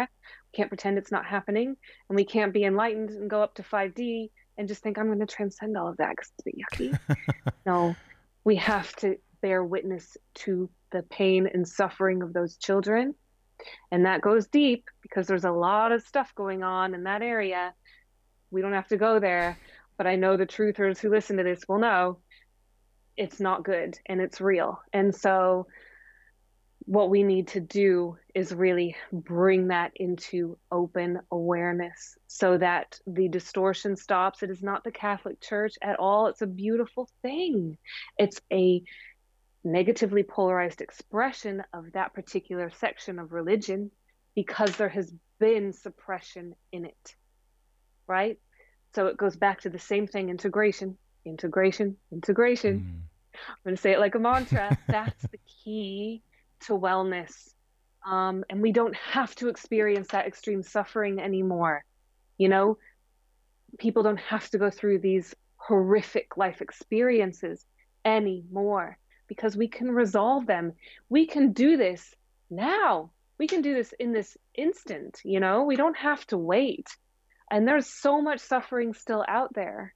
Um, so we all need to really name it because I'll I'll sort of go off in another tangent about the religious thing as well. Good. I used to hate religion. I grew up in the Bible Belt. I'm from Springfield, Missouri. Oh yeah, that's right, yeah, Missouri. Oh, I just saw like Baptist. Uh, oh, no offense to again, I'm yeah. I'm judging. This is the old me, you know, um, sort of in super churches and all these things. And I and to me, I, I didn't feel a part of that. I didn't understand it. It didn't feel like it resonated with me.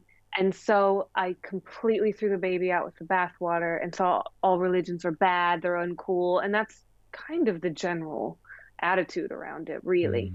Mm. Um, and so I hated the word God. My mom kind of made me go to some church sometimes. Yeah, yeah. My dad was a complete atheist. So I was getting this sort of contrasting thing going on okay. where, you know, people who don't believe in our version of the Bible are going to go to hell. And I'm like, but my dad doesn't believe in it. My dad's like the nicest person I know and I love him. so what's that all about? So oh, lots of people have had their own experience with it. So I had to find my way to opening my heart to explore religions lovingly, This has been part of my spiritual expedition. Really? Wow. And take what works for me and look for the common threads amongst all of them you know treat thy neighbors you would treat thyself proceed in a loving manner mm. um, you know basically don't be an asshole it's true really i mean that's down, right? yeah that's the uh, going to a catholic school i think that's the um, the one thing i do take is that okay it, it has I can't I can't say it's installed the right morals in me because I think my, my my parents, my mum, um, would, and my family would have done that anyway. But perhaps for those that don't have a, a, solid grounding around them, maybe it is it is good to just have those morals. Um, I don't want to say drummed into them either, because it sounds like the wrong wrong thing to say, but it kind of is. It does at times. It w- would feel like that is kind of being drummed into you, um, which again just doesn't necessarily fit with me anymore as an individual. So. Yeah, I'm. I'm still. Uh, I'm, I'm still battling with. Obviously, being in Malta, it's very, very, um, very Catholic uh, which again I have no problem with whatsoever for other people. Just for me, um, I just find it hard to um, adhere to uh, a church that is extremely rich, um, yet there is there's so much poverty in the world. Now, this is not just on on you know it's not just the the church that is uh, a rich religion, but you know, um, yeah, it's just a personal thing for me at the moment. But again, I have no judgment on other people. Oh my God. And this is, you know, it gets such a bad rap. And like I said, I've done my fair bit of judging, and I think a lot of us do. Mm-hmm. And then a lot of people judge other religions from the from the angle or the lens of their own religion and you know you see all this infighting i'm right you're wrong i have to prove i'm right and actually we can all be right but what underpins it is faith faith is so incredibly crucial to this whole consciousness thing that I'm talking about. Because what you do then is is make your own religion. You can totally cherry pick yeah. or not. Just use the whole language of science. I mean, that's basically the new mystical language anyway. And that's why I incorporated it so much in how I um, engage with clients, but also in the film and in my life because it helps me believe. And there's new outrageous science I keep sort of referencing that's proving all of this stuff. Make science your religion, but don't let anything limit you from continuing to um, break the glass ceiling. Mm-hmm. You know, how well do you want it to be? I mean, we we tend to imprison ourselves in our own belief structures and paradigms and sometimes we can outgrow religions, just like we can outgrow relationships, just like we can outgrow jobs and places, etc. Mm. And I think that's a really key point is to know that you're allowed to outgrow something that used to serve you. And once again, it comes back to the feeling. What feeling do you get when you go to church? What feeling do you get when you're told you have to go to church or you have to do it this way? And if it's not a positive feeling that warms your heart and lifts you up, listen to that and go, hmm, maybe I want to try it a little differently. Maybe I can worship in a different way that is is working for me because I am a huge believer in devotional living. It saves my life on a daily basis. I have my own way of doing that. It would not work for you because Jamie, I'm Kristen. you know. Yeah, okay, I understand. So, yeah. So, I mean, and I think also there's a really important distinction to make that prayer and meditation isn't really something that we just do every once in a while and then we go out and like we can do whatever we want and you know and we sort of excuse our bad behavior. Mm. and we a lot of people use religion to do that. It's actually feeling is prayer and you're doing it all the time I would say meditation is kind of channeling your highest self when we're in constant contact with your highest self, this future version of us who's lived through all these hardships, who loves us unconditionally and always wants the best for us.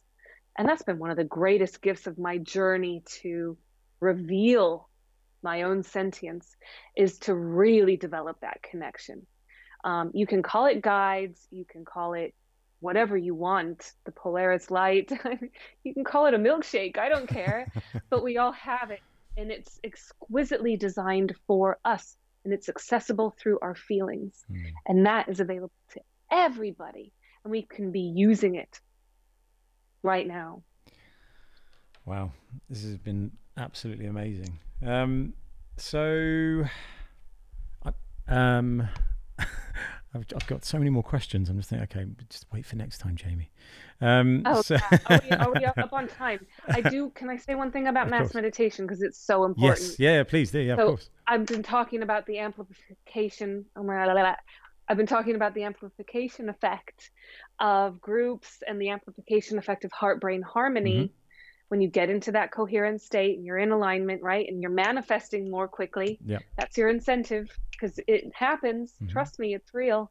Um, but that can also be really amplified in groups and non-local mass meditations. So I've been working with and filming. I've had the privilege to follow Mom. It's a, a organization based here in the UK okay. that is um, uh, setting up groups of mass mindfulness, basically mass meditation groups, periodically throughout the year. What's it you can join all over the world, anywhere that you are. You can make your own mom. You can have your own mom with yourself, okay. but you join in at that time, and you send out that coherence of peace or that um, that intention of peace or coherence or whatever it is that you want to beam out to the world. And usually there's a mom focus. Sometimes it's Mental Health Week, and they'll get involved in that, depending nice. on on what's going on um, and what the sort of mom intent is. And that amplifies all of that energy. And we can really start to see a massive impact in our world. And I'm a mm. huge believer in mass meditation. I think we should all be getting out there and getting involved in our own ways. It can be a mom, it can be a power of eight group. Lynne McTaggart does those. It can, um, you know, it can be, um, I think Disclosure Fest does some. Get involved, get on Twitter, start your own you there, know there was because actually this a, is how we change study, the world. wasn't there? There was a study. There was a there was a mass meditation that was done. Was it seven thousand people? Something. Um, I don't know yeah. the number exactly, and it had um, an incredible effect on the level of terrorism around the world. Right? Is that correct? It's true. It, it was the Transcendental Meditation Institute, I think, and it that's the Maharishi effect, right? That one percent can affect the whole entire world, the, the other 8 billion of, us, you know? Mm. Wow, 1% of us can affect everyone else. Yeah. That's massive. That's huge. We've not had this awareness before. Mm. And that allows us to know that it's true. And then we start to see how we can really catalyze great change in a short amount of time. And um, you hear people talk about like the event, like, is there going to be a mass event? I think the event is here. I think anything can happen. I think we can co create a glorious event. Mm. I don't think that we're facing destruction at all. I think we're in the middle of, of a massive shift and it's all working in our favor. So, what I see is us cleaning up trauma, using the power of mass meditation to amplify and raise the vibration of our collective consciousness. Mm-hmm. And I then see us able to basically reach that tipping point. And research is showing it's not so much how much of us anymore, it's actually the quality of coherence that a small amount of us can actually hold. Mm. That can literally shift everything. And that is huge. And I'm also involved with HeartMath Institute. They're based in California. They they again they're starting to, they're in all countries now, including the UK. And uh, HeartMath is brilliant because they have been just churning out, you know, peer-reviewed science and study really? one okay. after the other. They've got over 300, probably the count is now closer to 400 um, studies on on this type of thing. But they have magnetometers all over the world, and this is in the film where um, they're measuring the resonant frequencies of Earth, right? And they're starting to prove that we have an effect on the resonant frequencies of Earth, and that when we get together in global mass meditations, those frequencies become more coherent. And it's really interesting wow.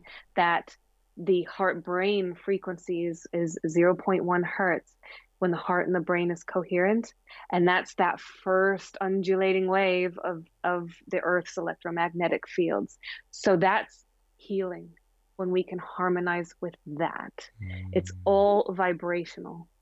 And the science is amazing.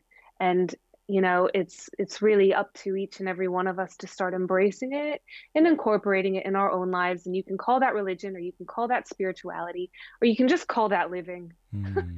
and like you said, doing life because this is supposed to be fun. This is not the long hard road. Yeah. Let's take the lift. We don't have to climb the mountain. And and you know, get there together. And typically, if you're enjoying things, you are you are giving off a bit of energy anyway. So I think I think Yeah. that's important to be like you know. I- think even when um uh, I've when I've, I've been doing some yoga at home, obviously because can't do anywhere else, and um, having to use uh, a channel on YouTube. And the the instructor will put you in some really difficult poses, but then she'll say, "And smile, now smile, and it will feel better." And it does, because you're not you're not straining as much, and then you'll you kind of like you immediately feel like a this energy, this smiling energy. It's really it's an odd it's an odd uh, concept. Um, I've even done it when I was uh, I was going for a run, and there's this brutal hill, and the first time I did it, I was just I, I barely made it up there. But then the second time, after hearing this, I thought, okay, I'm going to try smiling up this hill. I probably look like an idiot to anyone I was running past. I was smiling as I was running up this brutal hill, and I got through it, and then carried on running it, and didn't stop this time, and just felt almost lighter. I almost felt like I was running on my toes as I was doing it. So um, I think yeah, it goes to your point is that you know we should be enjoying everything we're doing, even even the things that are hard. joy is the way through. I mean, literally follow that compass point, right? If you think of sentience as a compass, like joy is is the one that you want to follow and just go with and smile your way through it because that sends all those chemicals going right all Mhm. across your body the good chemicals like dopamine Mhm. and serotonin and oxytocin the really wonderful feeling chemicals that we seek all the time in substances and perhaps like not so nice behaviors that we can get inside all Mhm. the time. Um, I think that is so key. We sometimes cut ourselves off from that true connection. Um, you also, for some reason, your your uh, comment about porn came back into my head just now Oh, because yeah, that is yeah. another way that we're dividing ourselves against ourselves and it's just blocking us from having that true intimacy and that true connection right sex is a beautiful incredible connecting act and orgasm is like the highest form of energetic Energy, yeah. expression that can all be used in our favor i don't know if you've heard of onking look it up Onking. but you know this is all part of tantra Oh, like an ankh. Oh, yeah, yeah, okay, yeah, like in the Egyptian ankh. Is- yeah yeah, okay, you yeah. can use your orgasmic energy to come back to you and you know some people say and we're looking back at the indigenous cultures and starting to see maybe they did live a lot longer and maybe it's because they were doing these practices and they understood how we needed to be resonant with the earth they understood the heart brain harmony they were they were aligned with the cosmos you know and uh in that way, I think once again, you know, it's been here all along. I think the awakening is a lot more of a remembrance of who we really are, Mm. um, as opposed to sort of going somewhere we've never been before. It's peeling back the layers. And that's why I love the word deconstruction because Mm. it says it like nothing else does. It's just we've built up all these barriers, and it's such a, an accurate word because it's it's about removing the barriers. You're deconstructing it, and then you're redefining it, which is another, I think, aspect of deconstruction, so that you can learn the constructive elements of building a life beyond beyond your wildest dream. Mm. that's what it's all about. Follow your own joy, follow your own Wow. passion. That's your highest self giving you those threads. And I would also say, look out for the messages. Your path is littered with messages every moment of every day from your highest self, you know, from the universe trying to help you. It's not against you, it's for you. It's been that way all along. Um, so once you start sort of shifting your perspective, opening your eyes, and opening your heart. You can just tap your heart and just close your eyes and feel it to start to access that heart coherence. It's simple. It's a Mm. way more simple than we think. We overcomplicate things. Wow. So it must have been a, an incredible, well, almost two years in build up to, to making these films. Yeah.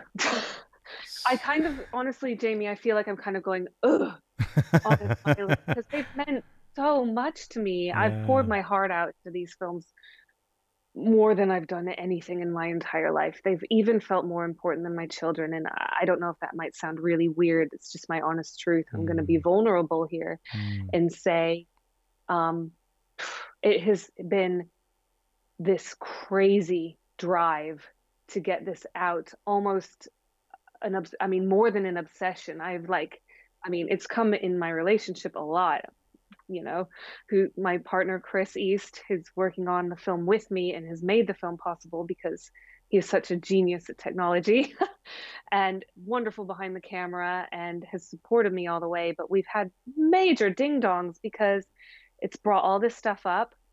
You know how they say like to to master something teach it mm-hmm. i would say doing a documentary on something is like even a step beyond that you know because i've been teaching this stuff for years now yeah. and i love that that's my comfort zone mm. my one-on-ones with people i feel like i'm in one with you right now because i lock into your energy and i feel it through i used to think why am i not psychic because i'm not getting all these like i don't hear anything or i don't mm. see see things I'm a feeler. I'm yeah. clairsentient. That's my gift. And it's everyone has their own way yeah. of translating this universal energy, the field, which is always giving us information. Um, so this year and a half, going on two years now, has been massively triggering. Um, and it, it, but it's it's coming together now jamie and like literally just in the past couple days and I'm like so relieved. I can't even tell you. I feel like I've birthed something massive. Yeah. and, and, like, you know, it, the baby's just come yeah. out and it's like, oh, and it's bloody and I'm like sweating and, you know, everything's gone to hell, but actually this beautiful thing's come out in the process. It mm. is what I mm. wanted it to be.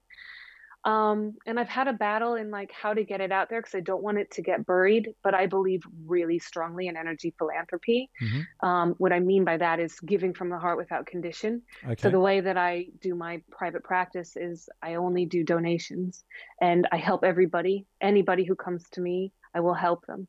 Um, but I can't, I don't pay, I don't ask for a fee or anything like that. No one pays. So I want to be the change that I want to see in the world, and I want to see us transcend this fake fiat financial system. Mm-hmm. So um, I'm in the position to where I can just about make that work most of the time, uh, you know, and so I want to do the same thing with how I do this film. So I'm not going to do the conventional distribution route. Okay. I'm, uh, you know, Chris and I have decided we're going to put it out on YouTube I don't want to waste time. It's needed. It's needed now. It's carrying such a valuable message of hope and inspiration. And it also has, it provides so much clarity on a lot of these concepts that people don't understand or maybe misinterpret mm. and and then implement in their lives in ways that aren't beneficial because they don't really know what they're doing fully so i hope that it it it can get out there soon. So we're going to just put it out there on YouTube. So we're relying on everybody who hears about this and who believes in the message of sentient intelligence yeah. and heart IQ and growing this all into like these mass meditation events that we can all get involved in in our own ways in our own communities. Please share it, help it go viral, help us spread the message of hope. It's what it's all about at the end of the day.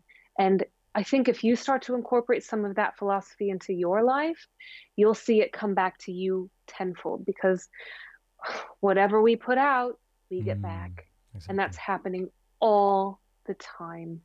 And um, yeah, so I really, really appreciate the opportunity to sit here with you and talk oh, about it. It's, this is just like how we would normally catch up over dinner. Normally, just um, I know. Well, our partners would be there, just trying to distract us from talking. So this is uh, this has been great to have your uh, undivided attention for so long as well. So I really, really appreciate, really appreciate it.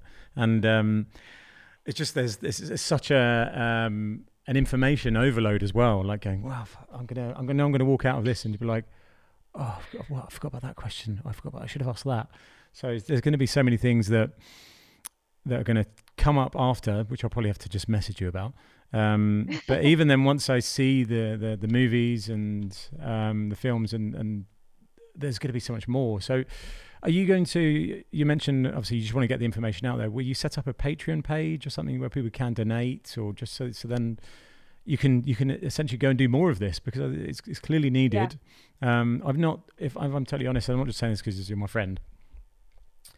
I've not spoken to anyone that is talking like this. Uh, I mean, I've seen a few things on YouTube or Gaia TV and things, but not to the to the level of passion and um, the the the level of. Uh, it's almost the balance. You've got a really nice balance of you know you can back it up with some of the science with science as well as this kind of feeling sentient side of things um, so it's it's just it's unreal it's really um yeah I, I can't uh, I can't even fathom the words really to explain like what what what this is kind of making me feel at the moment um, other than oh, excited and and uh, you know wanting to make sure that we pump this out as as as far as we can and make sure that you know, um, just the regular person is, is kind of picking things up. And I think that's where we align really. Yes. We're just trying to, you know, we want, it's not for, we don't do things for profit. It's more just, this needs to happen.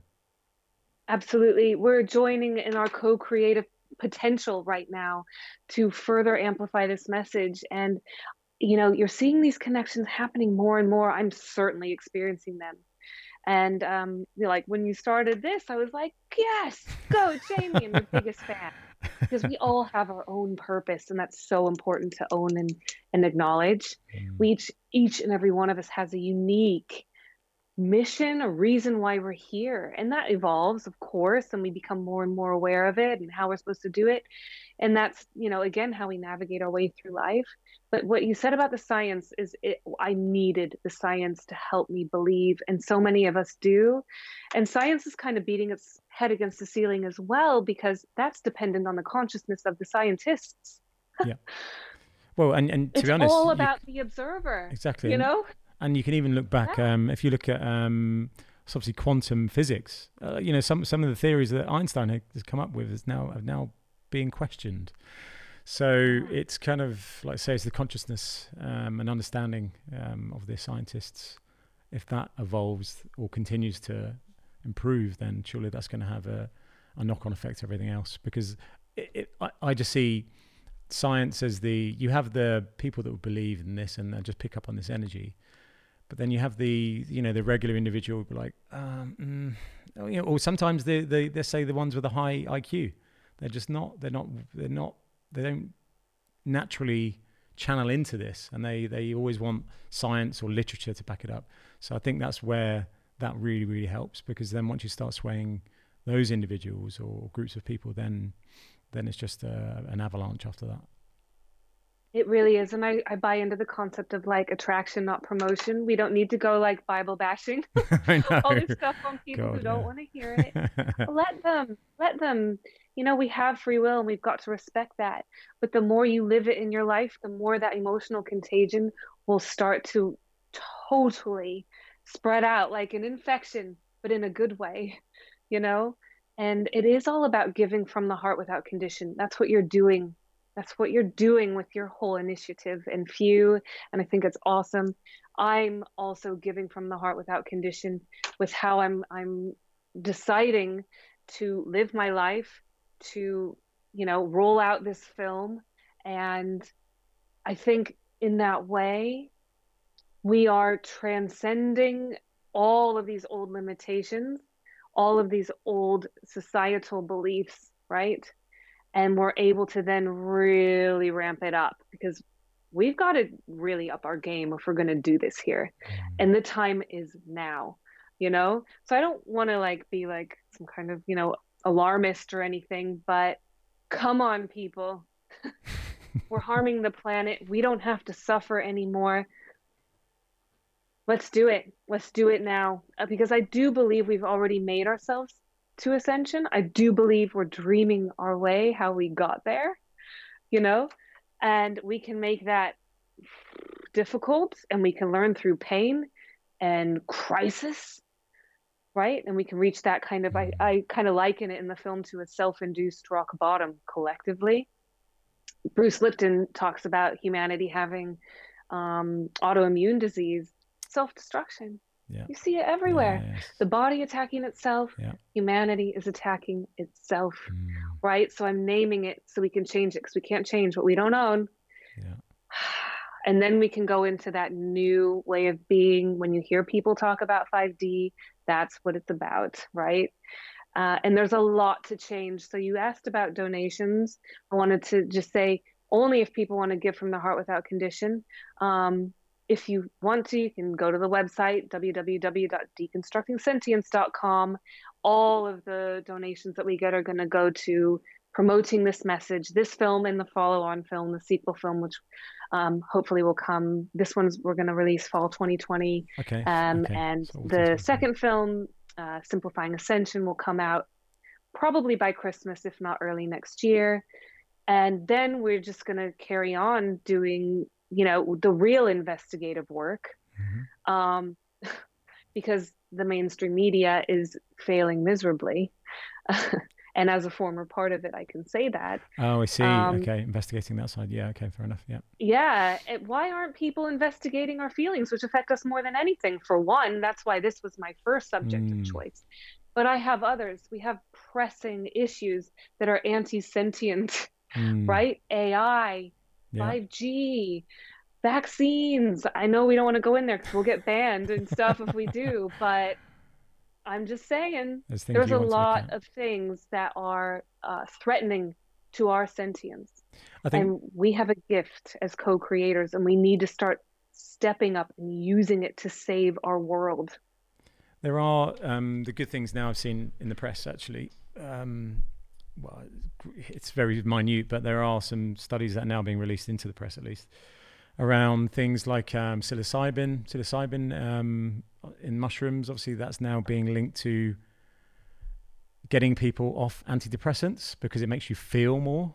Well, obviously, antidepressants it just stops you feeling, just t- like I say, chops the ends off.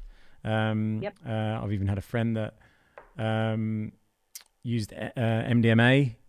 Um, obviously, I'm not saying everyone should jump onto drugs, by the way, but it just it's just kind of things that we've been looking at as well. That there are natural remedies or, or drugs out there that also allow you to overcome this trauma uh, or or, um, or depressions um, that can that can just get you over the bump.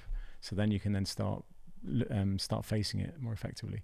So there are kind of studies You know- that, that are now being released, but um, it's it's not enough. Yeah. Oh, yeah. I think the whole field of psychedelics is super interesting. It's providing so many different facets and ways that people can go on these vision quests and, um, you know, different internal journeys because they're ways of expanding the consciousness, right? Mm. And so I'm definitely more pro consciousness expanding drugs than I am obviously consciousness limiting drugs such as alcohol, Mhm. for one, that's obviously like completely normalized and actually pushed in our society all the time. Mhm. But I'll get off my soapbox on that one for now. Hey, But I'm, I'm going to yeah, have a beer after this, I so mean, should. Ayahuasca, you know, it's Yeah, yeah. huge now. And it really appeals to especially that younger demographic. Mhm. Oh my God, I'm look at me, I'm saying younger demographic. um, You still look 21, it- don't worry. Um, I do my best, Jamie. Um, no, I mean, I think it's really important that that is resonating with so many people, Mm, and it's actually really helping. I would also make the point to counterbalance all of that, that there's a ritual and a ceremonial aspect to it that can sometimes be disregarded as it gets more mass marketed and commercialized. mhm. Yeah, we need to really pay homage and respect to that because that's, where That's the, the concern, solution yeah. really is is making it sustainable. So many people think it's a quick fix and a lot of people go out there and get stuck and then they don't know how to find their way back. Um, so you have to do it wisely and you have to feel again feel it through. What's resonating with you? Does it feel right to go? Is it a proper shaman who's conducting the ceremony? And what's the aftercare you know? And and really is it this is like a, a really something to keep in your back pocket for any decision you make is this a love based decision or is this a fear based decision am i moving towards love or am i moving towards fear that's what it's all about at the end of the day Yeah, but i've got to make the point as well on that note we have all these chemicals in our body we don't need anything external to activate them DMT mm. is right here. Yeah, that's true. Your third eye, your mm-hmm. pineal gland, and it's activated through levels of consciousness. So the that's why the feelings are the gateway once again, and we like to disregard them because we want the quick fix, the more glamorous approach, the easier, softer way. And actually, I'm here as an advocate of sentience. And I'm going to bang on about it for the rest of my life in hopes that it catches on a bit and people yeah. start really understanding what I mean. And it doesn't mean that ayahuasca and psychedelics and you know microdosing and psilocybin, DMT and all that stuff is bad. Not at all. It's there again for us. But we need to find more emotionally intelligent ways of using all of these tools. Mm-hmm. And I think that's where developing the spirituality comes in, right? Um, because it's really about knowing what resonates us with us and and using that to be in the right place for our life at this time right because that's what it's really about i think mm-hmm. um, is about using all of these tools and actually your vibrational output, which is reflected back to you all the time, and all those messages that are littering your path to enhance your life and your sentient experience in this body right now. and this has been even better than I thought it would be, Kristen. So oh, I, uh, it's been been amazing. Really, gorgeous really like you know super motivated soul i'm so um i'm so inspired by like the future for you and for me because there's a lot more of this to come as more of us come together and mm-hmm. co-create and i hope that this inspires more people to go do you know what i can dust off my camera if that's your thing, or I can um, start singing if that's your thing, yeah. or maybe I can pick up that paintbrush, or maybe I can just go talk to the neighbor, mm-hmm. but do it from the heart and be a little bit more vulnerable in that process. All of these things are ways that we raise our vibration, right? And all of these things are available, you know? And uh and we all have our own unique way of doing that. And that, that individuality is what we came here to do and to express. And and we were meant to make our own impact in the field and source and all that is in that way. It needs us to complete it. Otherwise we wouldn't be here. Hmm. so we're absolutely magnificent and powerful beings but we forgot. And it's beyond time to remember. I agree. And just to then wrap up, so you mentioned obviously um, if people for people to keep something in their back pocket, a decision. Okay. So what would they? Yeah. You know. So what's the takeaway? Um, decision that they if, if they if they're in, if they're unsure on, on something, what, what, okay. what should they keep in I like it. pocket? Sentience is a compass. Yeah. Sentience is this way in which you use your consciousness and your emotional body and your vibrational input slash output, right? Mm-hmm. And in the field, and you become aware of all of it. And you look at the vibrational ladder, and this way is love, and this way is fear. And you use your sentience as an intelligent GPS designed for you with precision accuracy to move towards love and away from fear all the time. And that's the deciding factor. Is this a love based decision or is this a fear based decision? Am I moving towards love or am I moving towards fear? Right? Am I trying to avoid that because actually I don't want to do it and that's fear? Or actually, is this expansive but I'm afraid because that's part of my excitement? Because sometimes fear can be a part of your excitement, in which case I need to motivate and use love to get through the fear and integrate the fear in order to then reach that higher level of consciousness you know?